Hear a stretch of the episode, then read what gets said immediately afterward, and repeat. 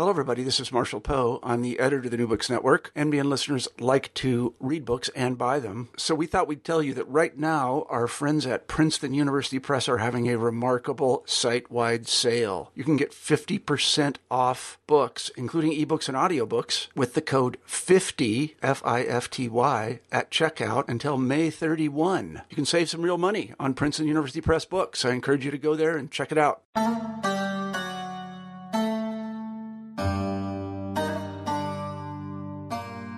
Welcome to another episode of New Books in Islamic Studies. I'm your host, Elliot Bazzano. For every program, we choose a new and exciting book and chat with the author.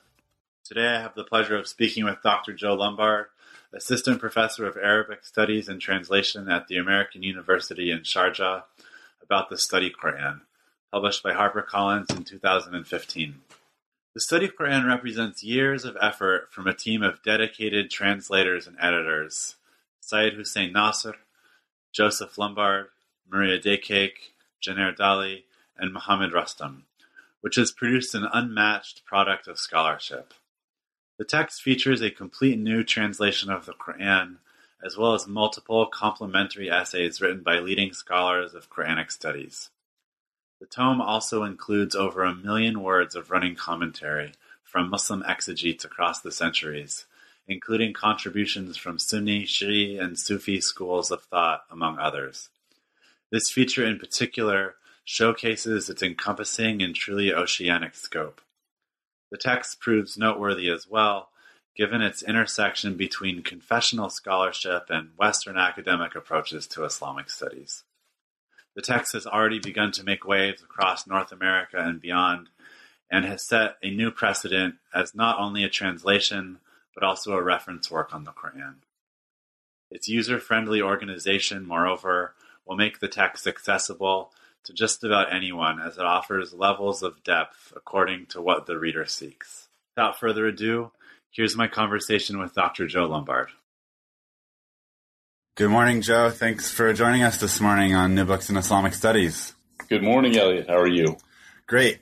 Uh, I've been really looking forward to this interview, and we like to start things off in New Books in Islamic Studies by asking about how you got interested in things. So, could you tell us how did you become interested in Islamic studies and Arabic translation? Well, I became interested in Islamic studies when I was an undergraduate at the George Washington University studying uh, with Seyyed Hossein Nasr. I had taken various classes, and uh, one of my very close friends took a class with him and told me that he was the best lecturer that he had ever encountered. So I went into his class and I agreed with him. And I just kept on taking classes with him. And as I took more classes, I became interested. I was taking many other classes in various areas of religious studies. And in all honesty, I went in the direction of Islamic studies, perhaps more because at the time Arabic was easier for me to study than Sanskrit. I was also interested in Hindu studies, and I went in the direction of uh, of uh, of Arabic studies, and I kind of never really looked back after that. I was just so absorbed in it. If I had gone in the direction of Sanskrit studies, I might have never looked back from there because I would have become so absorbed in it. So, in, in some ways, it's almost accidental. Yeah. And and you mentioned Seyyed Hossein Nasr, who we'll, we'll come back to later, obviously, given his importance in the study of Quran. In addition to him, were there influential authors that you encountered in your undergrad or graduate work that really formed you as a scholar? Well, you know, there were many. Uh, there were many people whom I encountered. One of the people whom I uh, I have always been influenced by, and I later actually had the opportunity to study with him, was uh, was William Chittick. Um, I really love his work on Ibn al-Arabi in particular, and I, uh, I, I spent nights going through the whole of the Sufi path of knowledge, and I think I had to buy another copy because I had underlined almost every word. And then, um, of course, his book also on the Sufi path of of love. Uh, and uh, I also, at that time, I had an opportunity to meet with uh, Vincent Cornell. And Vincent Cornell was uh, was very generous to me at that time, and uh, and uh, really helped me see ways in which one could say almost a more uh, rigorous and analytical approach um, could also work well uh, within the field. And I'm, I'm I've always been very grateful to him for the assistance that he gave me at that time. Well, un- undoubtedly, a lot of different influences uh, come together in this project that you worked on, the study of Quran, that is the work of a lot of people, and specifically five authors. Could you, in a nutshell, tell us what, what is the study Quran and what makes it unique? Well, the study Quran is a collection of 15 essays, a new translation of the Quran, and a running commentary of about a million words on the uh, on the Quran. It is in the genre, you might say, it follows the genre of the study Bible, of which there are now dozens in the English language, but it also goes a bit more in depth if you go through study Bibles, you'll find that uh, that they often have what are more what one what they term more study notes. Whereas in the study Quran, because we have much less of the actual text of the uh, of the book that's under investigation to deal with, we are able to provide much more commentary on each verse. So, what what was the process like putting this together? You mentioned the commentary alone is a million words, and I, I, think rightfully that's daunting. What, yeah, what was what was the process like? How long did it take? It took nine years overall, um, and the process was we really didn't exactly know how we were going to do this, and so I'd say that there were some missteps along the way. Um, but the first thing that we did was was we decided we went through and we did an evaluation of all of the translations of the Quran that were available. We had actually envisioned employing an existing translation of the Quran. But what we found was that none of the existing translations were consistent enough, accurate enough, and also eloquent enough to uh, serve as a base text for a study Quran especially consistency and accuracy being important in there because the Quran is so interreferential. And so we then decided that we should do our own translation, which I, I don't know. I almost, I, I, think, I wish we had known more what we were getting into with that, but we decided to do our own translation. And that took us several years. And then when we were done with that, we sat down and we were going to work on the commentary. We were originally thinking that we were going to invite people to write uh, commentary on various chapters in the same way that many study Bibles are done, where you have scholars from all over who are writing uh, the commentaries. But as we went through, we became aware that due to the very uh, dispersed nature of the field of Quranic studies, this could be quite difficult. And even some people that we spoke to spoke about, well, can I do it this way? Can I do it that way? And so we realized that in order to have, you might say, methodological congruity throughout the volume, we should probably author this ourselves. That, of course, added years to the volume, but I think if you do look at the study at the study Quran, it makes so that there is a much greater unity to the overall um, product. And while we were in the midst of that, this was my, myself, Dagli, and Maria Dakake were the ones writing the commentary.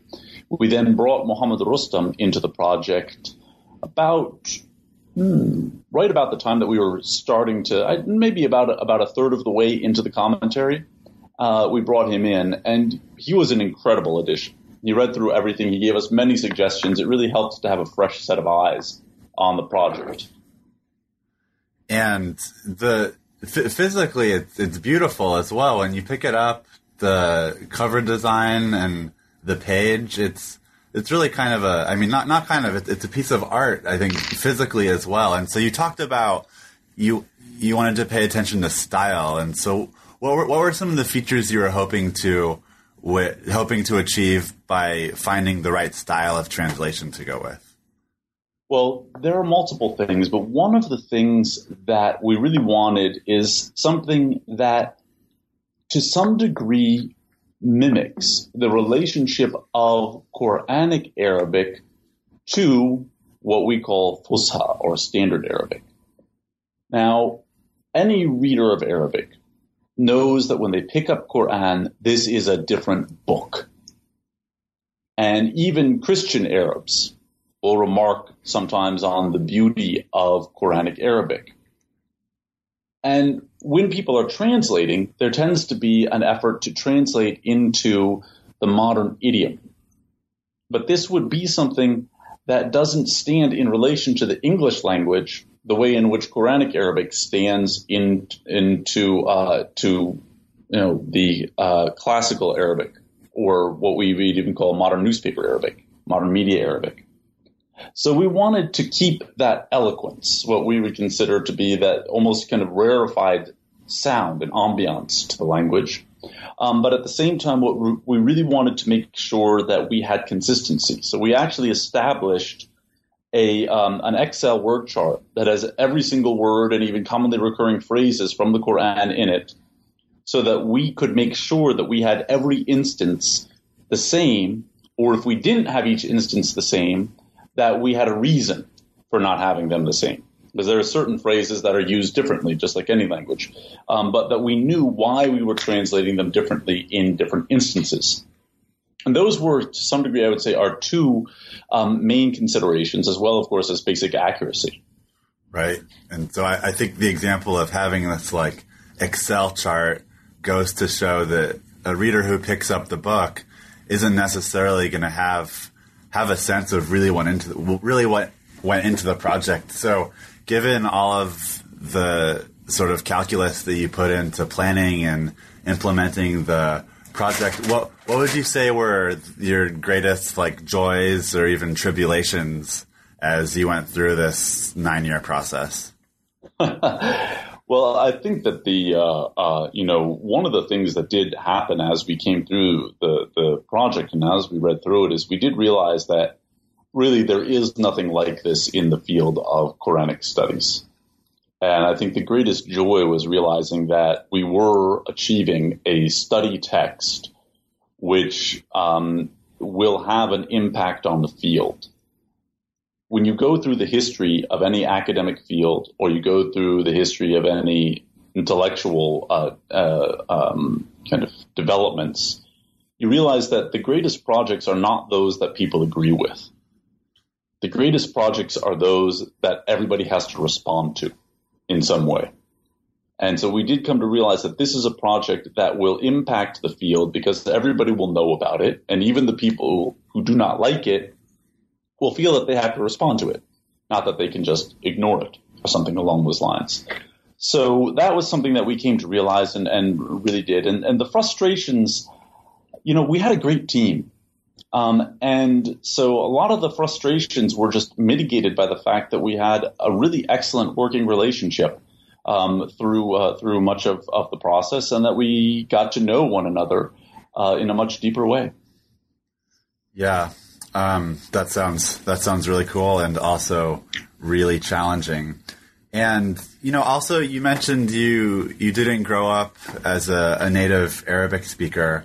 And so, you know, translating the Quran is, is is a serious matter. And so, what what was it like growing as a translator and developing that skill as you you went through the process of putting the text together? Well, for me personally, it really helped understand the Quranic Arabic much better, just because um, to see how elusive the language is and, and how much it packs in. And many people like to translate by putting brackets in, especially when they're translating Quran. Um, they put brackets in and things along those lines. And I came to realize, I think one of the main things that I came to realize through the process is that less translation is more. And it's very, very, very difficult to discipline oneself to realize that as one goes along and to start to trust the method that one has developed and the method that you've developed with others and allow that method to follow through on its own logic and get out of the way uh, as much as you can. Of course, that would be general to, to, to anything. Um, but also, you know, I was an English lit major uh, in uh, in college, in addition to a religious studies major, and I found that that also helped me tremendously in uh, in finding um, uh, phrases that were concise and really matched the manner in which uh, in which Quranic Arabic tries to tries to pack a whole lot into a very short amount of text. Sure. Are are there particular words or expressions in the Quran that come to mind as examples where this uh, the importance of less is more shines through in a particular way? Oh, particular examples of that. Right off the top of my head, I, I could just say you could go to the Fatiha, Yeah. you know, the first surah of the Quran, and that that packs an incredible amount. Um, for example, just saying "Iyaka na'budu wa iyaka nasta'in," you we worship, and uh, from you we seek aid there, the whole process is you have actually the same function that you have in English, where by virtue of putting the direct object in front of the verb, you have made the emphasis that it is you alone and you are the only one that we worship, and it is you alone and you are the only one from which we seek help. And these are the types of things that a lot of people will try to they'll try to elaborate with brackets or translate it as you are the only one who we worship. And you've killed it. You've just killed the sense of it right there. Whereas in English, we have the exact same process. You put the emphasis by using the word order. You can't always do that because it's it, Arabic, by the virtue of being an inflected language, it can always use word order uh, to put the emphasis in different places. Um, we can't do that in English, um, but oftentimes we can, and this is one of those uh, one of those instances. Uh, or I'd say it's a very good example of a lot is packed into uh, into a little, and actually by saying less, the Quran says more in that instance. Uh-huh. And and I think the, this this becomes all the more clear when you look at, at the commentary for the Fatiha, which which goes on for pages, and so it, it becomes clear right from the the get go that there's a lot going on underneath the surface, which I think is a really great signal for the reader. So before we, you, you mentioned some controversies, and I'd like to talk about some of those, but I was hoping we could first talk a little bit about the audience, because you mentioned that it's the kind of text that all sorts of people will respond to, and in a way this is related to the issue of controversy. But in, in general terms, who are the audiences that you had in mind when you and your team were putting the book together? Everyone, anyone who's interested in the Quran, basically, and wants to uh, and wants to read it. So this would include Muslims. This would include non-Muslims. But we did envision it being something that that the main realm in which this text would operate, you would say, would be academia. And I think Bruce Lawrence put it very well in his review of the study Quran when he said that anyone who is conducting research on the Quran or teaching a class on the Quran is going to have to take account of this volume. Um, and that, in a sense, is what is what we saw. Now, if this was not the first study Quran, I don't think that one would necessarily have to say that about this volume. But given that it is the first study Quran, it is one where everybody's going to have to account for it in one way or another. So we did really have everybody uh, in mind, and we were aware as we went through the project, we became aware that if this book is criticized by some people in academia as not fulfilling this proper academic standard or that proper academic standard, and by Sunni Muslims as not being properly orthodox, and by Sufis as not having enough esoteric commentary, and by Shiites for being too Sunni oriented, then we will have succeeded. Because we're not trying to please any single one audience. but we're trying to have a dialogue which takes account of many of the different dialogues regarding the Quran that are currently occurring. Sure. So if we could use this as a segue in talking about controversies, it sounds like one of the controversies is that you you want it to be balanced, which is almost ironic that that turns into a controversy. Um, yeah. But it, it, makes sense because the Quran is a book that a lot of different people have have a stake in, right? So, did how how did that play into your your planning, knowing that the audience was going to have so such deep stakes and emotional investment in what this project looked like? Well, it didn't, because once you know that you're not going to please them, you don't try to. Uh-huh. You just try to do. You try to be true to the text and true to what you find, for example, in uh, in the commentary tradition. You don't want to follow a current uh, current trends within academia because those trends are going to be different in five years. We know how academia works in this way.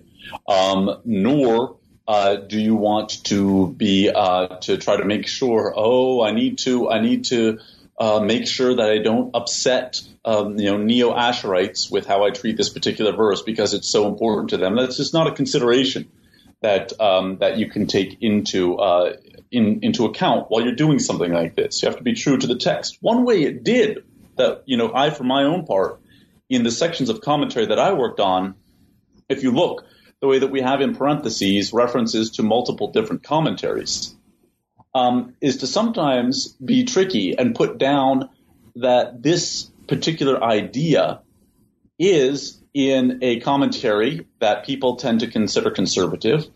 Um, it's also in a commentary that people consider uh, esoteric, and it's also in this particular Shiite commentary. So that if you really look at the notes, you'd be like, you just look and be like, that's really interesting that I have so many different schools that I would think would diverge on this particular verse actually being in agreement and all relating this same opinion. So one one of the things the text does then, and this this is you know just been clear from other interviews you've given and things people have written about the study of Quran is that this surprises people, right? That there's you, you look at so many different kinds of perspectives, and it turns out that yeah, sometimes really different people are, are seeing really similar kinds of conclusions, and there there's been some other sort of things that have raised controversy. Uh, I mean, we could maybe go through a, a list, but are there are there particular things that you've found you you've gotten some kind of useful critique from it? Well, in terms of the useful critique, it's mostly been people who have contacted us regarding um, linguistic issues and uh, choices that we made uh, in in the translation.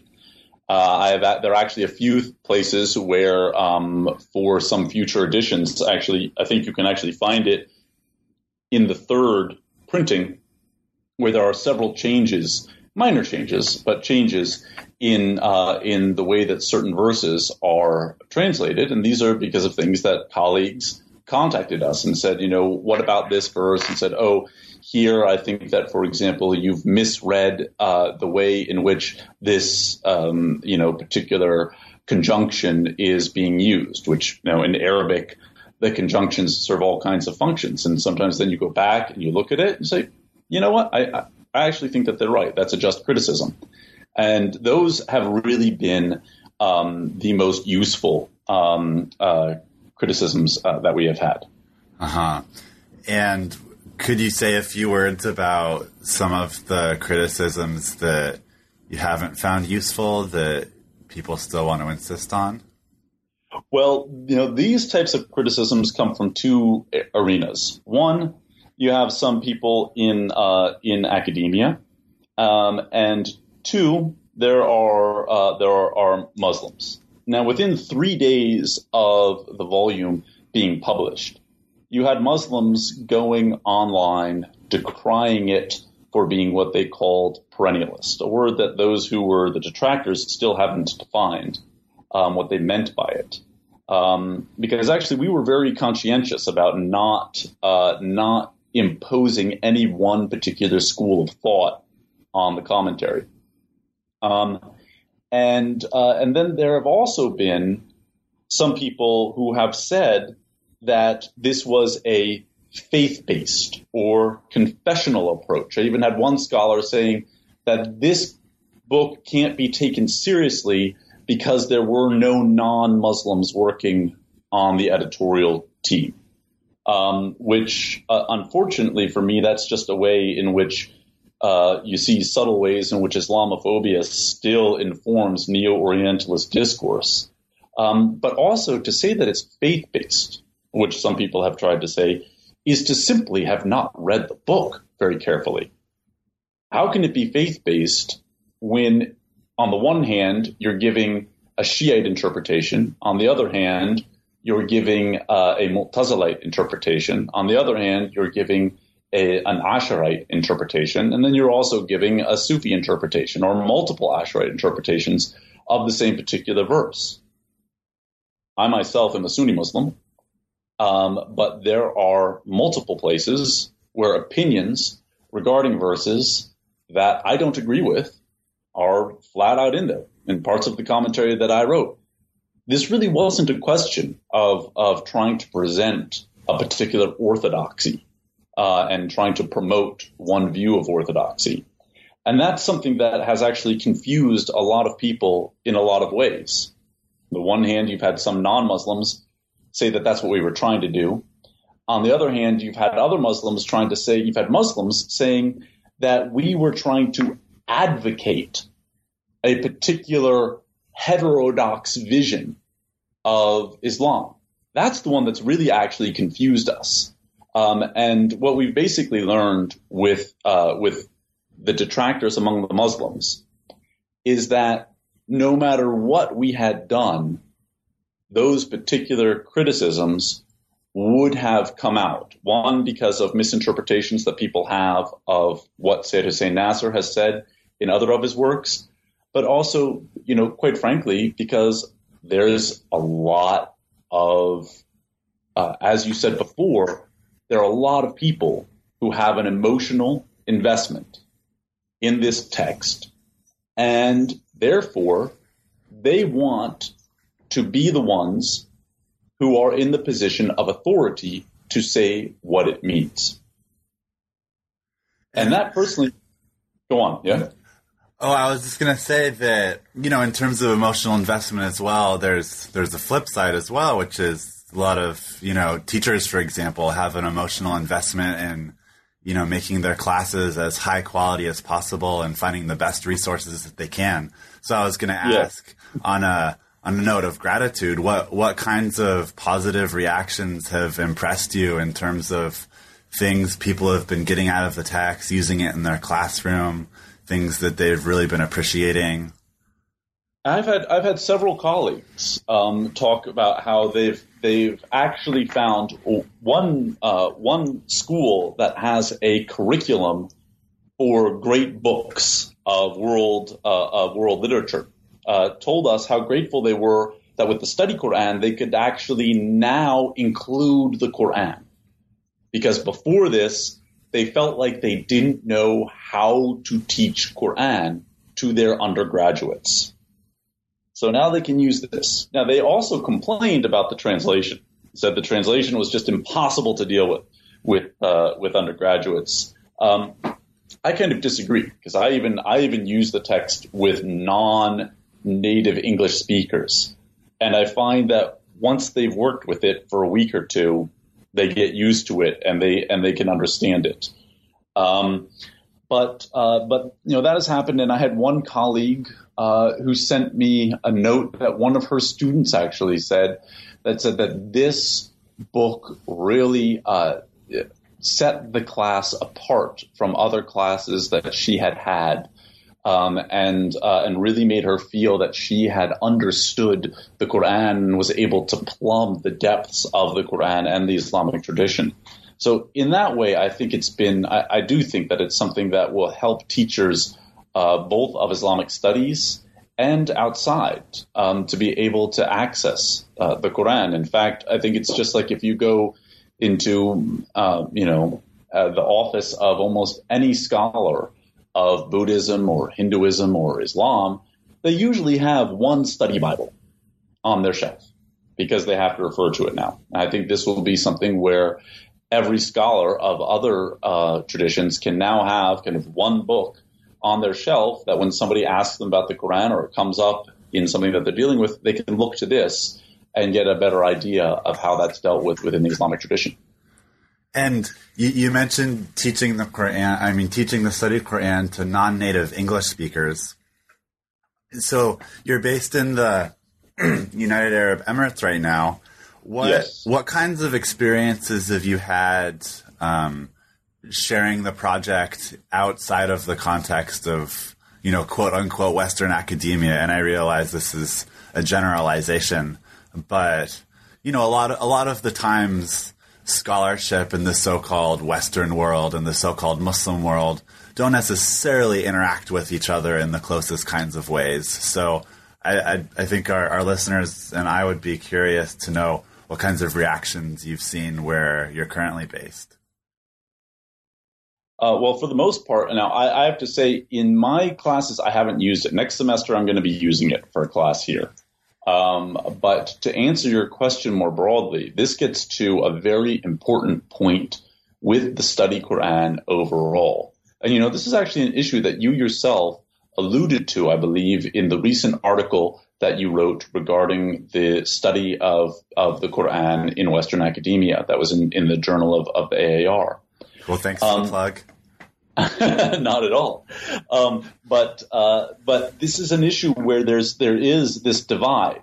We are aware of this divide, very much aware of this divide, and how we were doing the study Quran.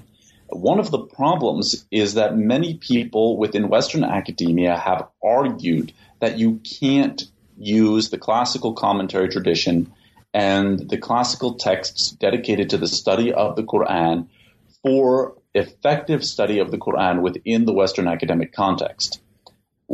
My position is that with the study Quran, we have demonstrated that that is not true. It might, it's not the only way in which you can study the Quran, but it is one of the ways in which the Quran can be studied within the Western academic context.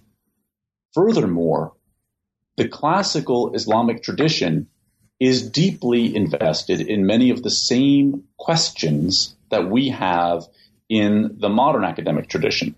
For example, history, the provenance of the text, and linguistics, the language of the text. These are actually two of the major questions. And there are a lot of ways in which this is dealt with in the classical commentary tradition. This is not something where we have to accept the answers of the classical tradition, but we must engage them for effective study of the Quran in the Western tradition. And we can move, I believe we can move towards a, uh, a more effective dialogue between people studying the Quran in the Islamic world and people studying the Quran in the Western Academy. And it's of the utmost importance that we do it for the Western Academy itself because in the Western Academy, we are but a tiny, tiny little fraction of the people who are studying the Quran around the world. And there is much that we have to gain from uh, the approaches that are being taken, for example, in Iran or in Indonesia or in uh, in uh, in parts of the Arab world, where some of the best linguistic work, work on the Quran is being done. And, and so, on this point, that in in the the so-called Western Academy that if we put too much emphasis on the classical commentary tradition, then that's somehow deficient on a certain level. Could could you say a little bit more about what's at stake there? Well, I think what's at stake. Behnam Sadeghi actually said it very well, and he said that some of the arguments within the Western Academy that have developed since the 1970s have led people to brush over mountains and mountains of material on the Quran and on early Islamic history. Those mountains of material might not all be useful, but you have to go through it first in order to declare what is useful and what is not useful. Now, for example, we really can't, I mean, we really have to go in and look at what certain scholars have said about the the Arabic, the basic linguistics of the text. You know, go through and, for example, the 27 different ways in which the harf wow can be used and how those are found in the Quran. If you don't know that, you really can't do effective analysis of Quranic Arabic or of really any classical Arabic texts. But these are things that a lot of people have skipped over in fundamental ways. And uh, and there has been a process. Unfortunately, you still have this trend in some uh, schools within Quranic studies in the West, which will maintain that anything that supports the classical Islamic theological understanding of the tradition was probably made up in order to support that theological understanding. If you think about it, that's a very racist and biased way to interpret the tradition because it basically says they did not have the capacity to think forwards. They did not have the capacity to work from the data that was available to them and develop conclusions based upon that. Rather, they had conclusions, they had positions, and they had to work backwards from those to create stories, to create myths regarding the origins of the Quran, to uh, have to say what this story was actually about in the Quran. Um, that did happen in some instances, but to say that that's what the entirety of the classical tradition did in its historical accounting and in its commentary on the text is simply racism.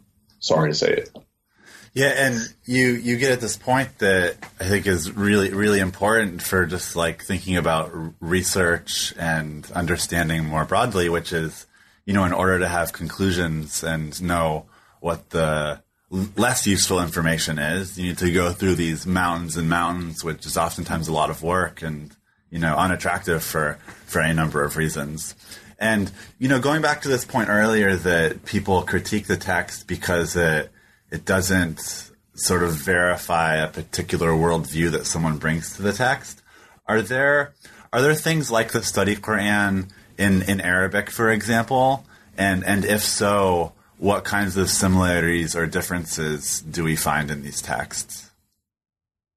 There's nothing exactly like the study Quran um, because the the study Quran cuts across so many different schools um, of thought there are um, books that have been done in Arabic where somebody brings together, for example, all of the, the ways in which different schools have cited different verses of the Quran. And doesn't say, this is my conclusion, this is what I think here, this is what I think there, goes through the ways in which all these different schools have cited it. But it's more like a list that you have for scholars. It's not put together in a kind of synoptic synthesis uh, in the way that we've done it in uh, in the study Quran. And of course, the thing about the study Quran is that we had to make this accessible to audiences that have little familiarity and so that it can be used. You do need some, you know, preparation for it as a student, but it has to be something that could be used by a broad audience while also appealing to specialists. And therefore, there really isn't anything you know, quite like it. You know, you know, of course, Jalalain is the most widespread commentary that's kind of simple. You know, it's it's it's far more text than what, for example, the Jalalain commentary does. Um, it's probably equivalent in size to the commentary of uh, of Shawkani. Um, and Shawkani is a very good commentary. Um, but again, his commentary is focused upon mostly his particular school within Sunni Islam, and it's not going to be given. Actually, I think he wrote it when he was a, a Zaydi, but that's another story. Um, but uh, but it's not giving you okay. Here's what the Shiites say about this verse. Here's what the Asharites say about this verse. Here's what the Mu'tazilites say about this verse. Here's what the Sufis say about this verse. It's not going through in that way. So, in terms of particular passages, the the team divided up more or less the the, the translation into different sections. Is is that right? Yes. And which which sections did you focus on mainly? For myself, I translated the Fatiha, I translated Surah 13, Ar-Rad, and then everything from Surah 29, Al-Ankabut, to the end, Surah An-Nas. Uh-huh. And But when it comes to the, one thing needs to be emphasized here, though, when it comes to the translation, that's really a team effort. I mean, we really, we really, while I was the primary translator, you know, there are places where things were reconfigured and there are even things in the translation that I would say, I still don't agree with that. But that's the way that we settled on translating a, a phrase like, uh, uh, with waters flowing beneath it, um, which occurs 27 different times in the Quran and has to be rendered the same way, basically, uh, in most of the instances. So that's you know something where that really was a team effort. And so when you look at the translation, it's a product of four people working together with different people who are the primary translator for each section, whereas the commentary is really individual efforts. Sure. In in terms of the parts that you translated, just on a totally subjective level, are do you have like favorite verses, or were there things that translating it was just like an extra special experience for whatever reason? Extra special experience.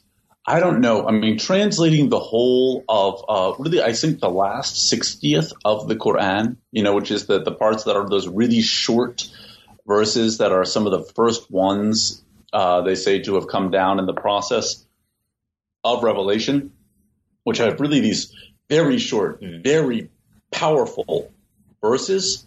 Uh, you really, and that again is, is where, again, economy of words, realizing how much was packed into that economy and trying to just get out of the way and let the English language have that impact as well. That was uh, that w- was really a wonderful experience. I really enjoyed it. I don't think I fully pulled it off, um, but uh, but it was wonderful to uh, to uh, to be in the process of uh, of of attempting uh, to do that and really find ways to make these same types of illusions uh, in English. Sure.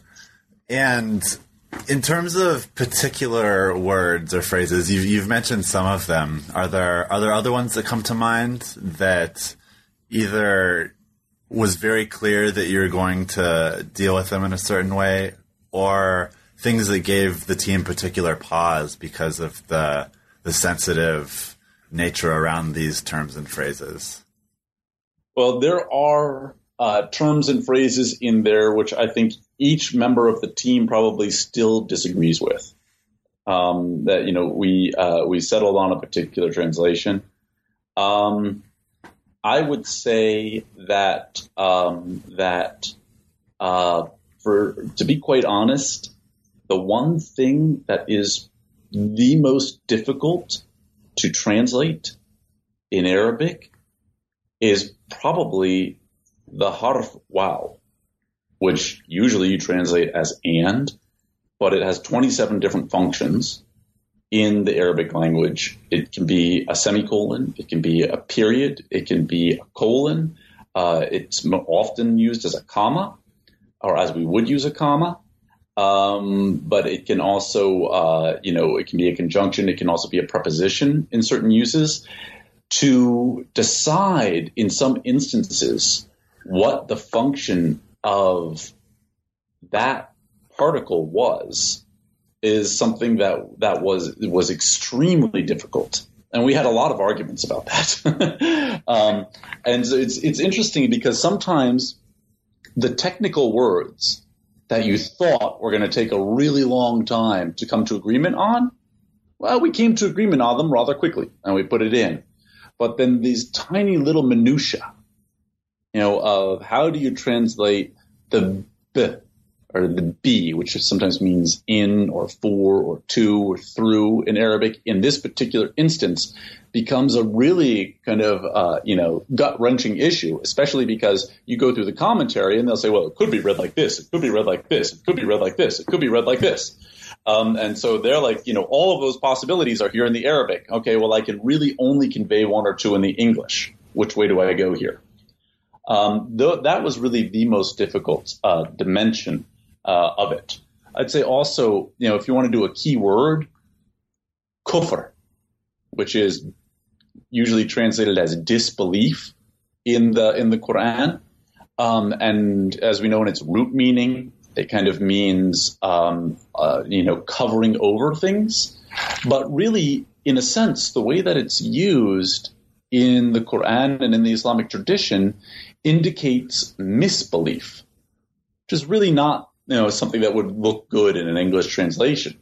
And you see that people they're not completely disbelievers because they do believe some things, but it's misbelief because you can even say, and even the Quran says this regarding people who followed the Prophet Muhammad uh, during his life. It call it refers to them as um, you know kafirs, people who are guilty of of kufr for some of their behavior. Um, and so you know to say disbelievers would not work in those instances. So that's one of those ones where I don't feel like there is almost any satisfactory way when you go to the word iman. Iman doesn't fall into, we translate it usually in English as faith or as belief. Neither one of those words really fits the idea of Iman in the Quran because in the Quran, it's actually a degree of insight. And as a degree of, of it connotes a degree of actual perception of the truth um, rather than just acceptance of it as we tend to think when we talk about um, about belief and faith in English. What What about the term Islam? This is something that I think a lot of people who teach the Quran struggle with in terms of thinking about capital letters and perceptions students might come to about the term. How did How did you handle that word in the text, or its cognates like Muslim?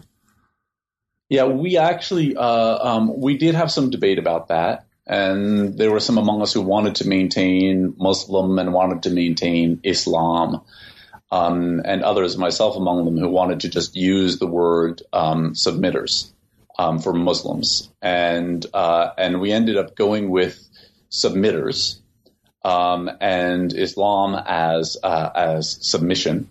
Um, and in part, the reason for doing that is, as I said before, we wanted consistency.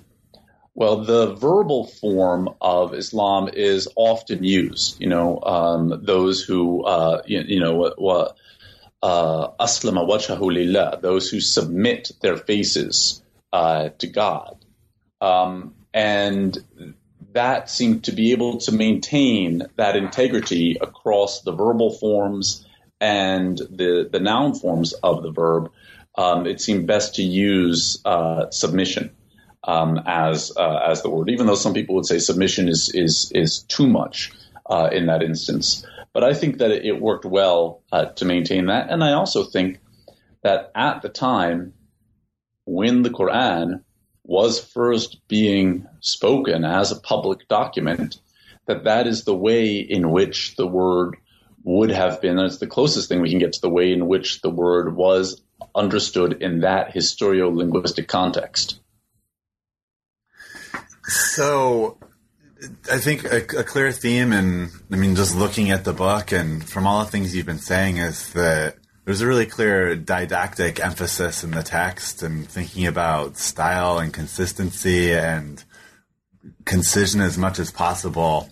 Um, you want this text to really be accessible for a wide range of people. And so you mentioned that you're you're planning on using the text for the first time next semester in your classes. Yes. Could yes. could you say a little bit about your your plans and your own pedagogical uh, approach that you you want to take? Well, you know, it's I have the whole summer to think about it, um, so I haven't I haven't put too much time into it. But I can say that um, I have taken uh, comments. My colleague Muhammad Rustom is using it right now in uh, in his class, and uh, he has said that there's been a uh, a great reception to uh, to using it and again just allowing people to read a particular uh, surah and then read the commentary and uh, and go from there to delve into the topics that are dealt with within that particular surah of uh, of the Quran. So for me, what this will and following that lead, I think this will mean that I kind of change the way in which I have taught the Quran in the past, because you you can't really just give somebody Quran and say, what does this mean? Because it jumps around so much. Whereas now I feel like I can do that. I can give somebody, you can't give somebody, you know, Surah Al-Kahf, uh, uh, that's sort of the cave, 18th surah of the Quran, in the same way that I think you can give somebody like the book of Matthew, um, and uh, and just say, okay, so what do we understand from this? What are these parables, et cetera, et cetera?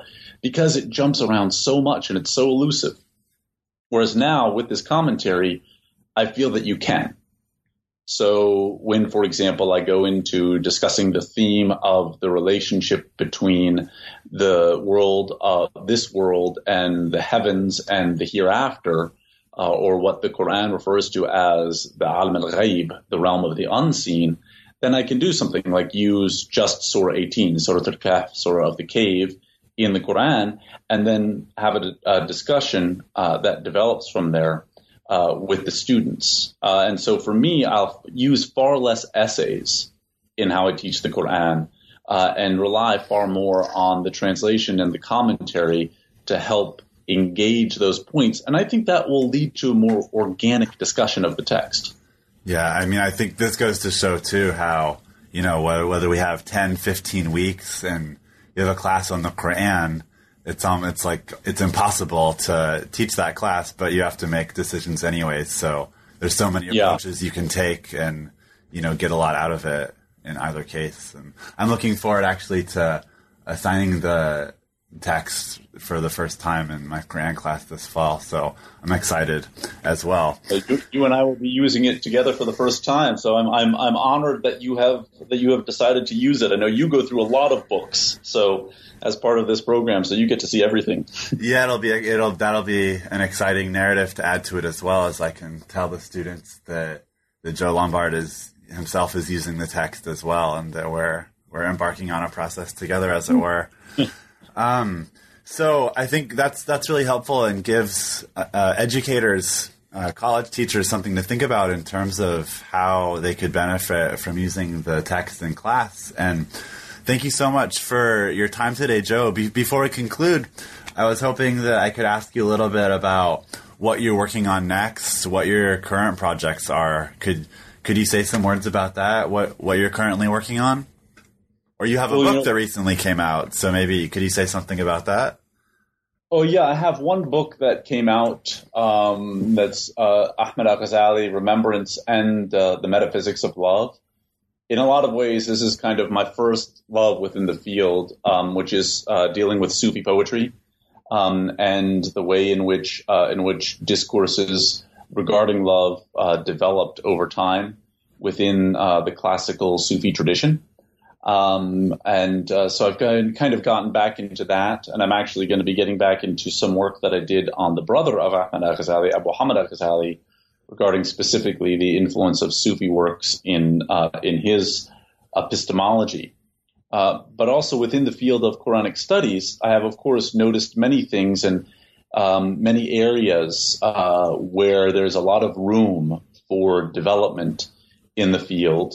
Um, and uh, and I, am currently working on some projects uh, that I hope will actually, in a sense, expand upon um, the the nature of what we've done in the study Quran to lead to more multi-volume works that will um, help create uh, the types of reference sources within the field of Quranic studies that we currently have in the field of uh, of biblical studies in the Western Academy, um, and uh, and really help move the field uh, forward. Thank you again so much for joining us today, and I'll look forward to keeping up with your work. Thank you, Elliot. I look forward to keeping up with your work as well, and thank you for taking the time to uh, to do this interview and for your interest in the study Quran. It's been a pleasure. Take care. You too. That was my conversation with Dr. Joe Lumbard, Assistant Professor of Arabic Studies and Translation at the American University in Sharjah, about the Study Quran, published by HarperCollins in 2015. Thanks for listening.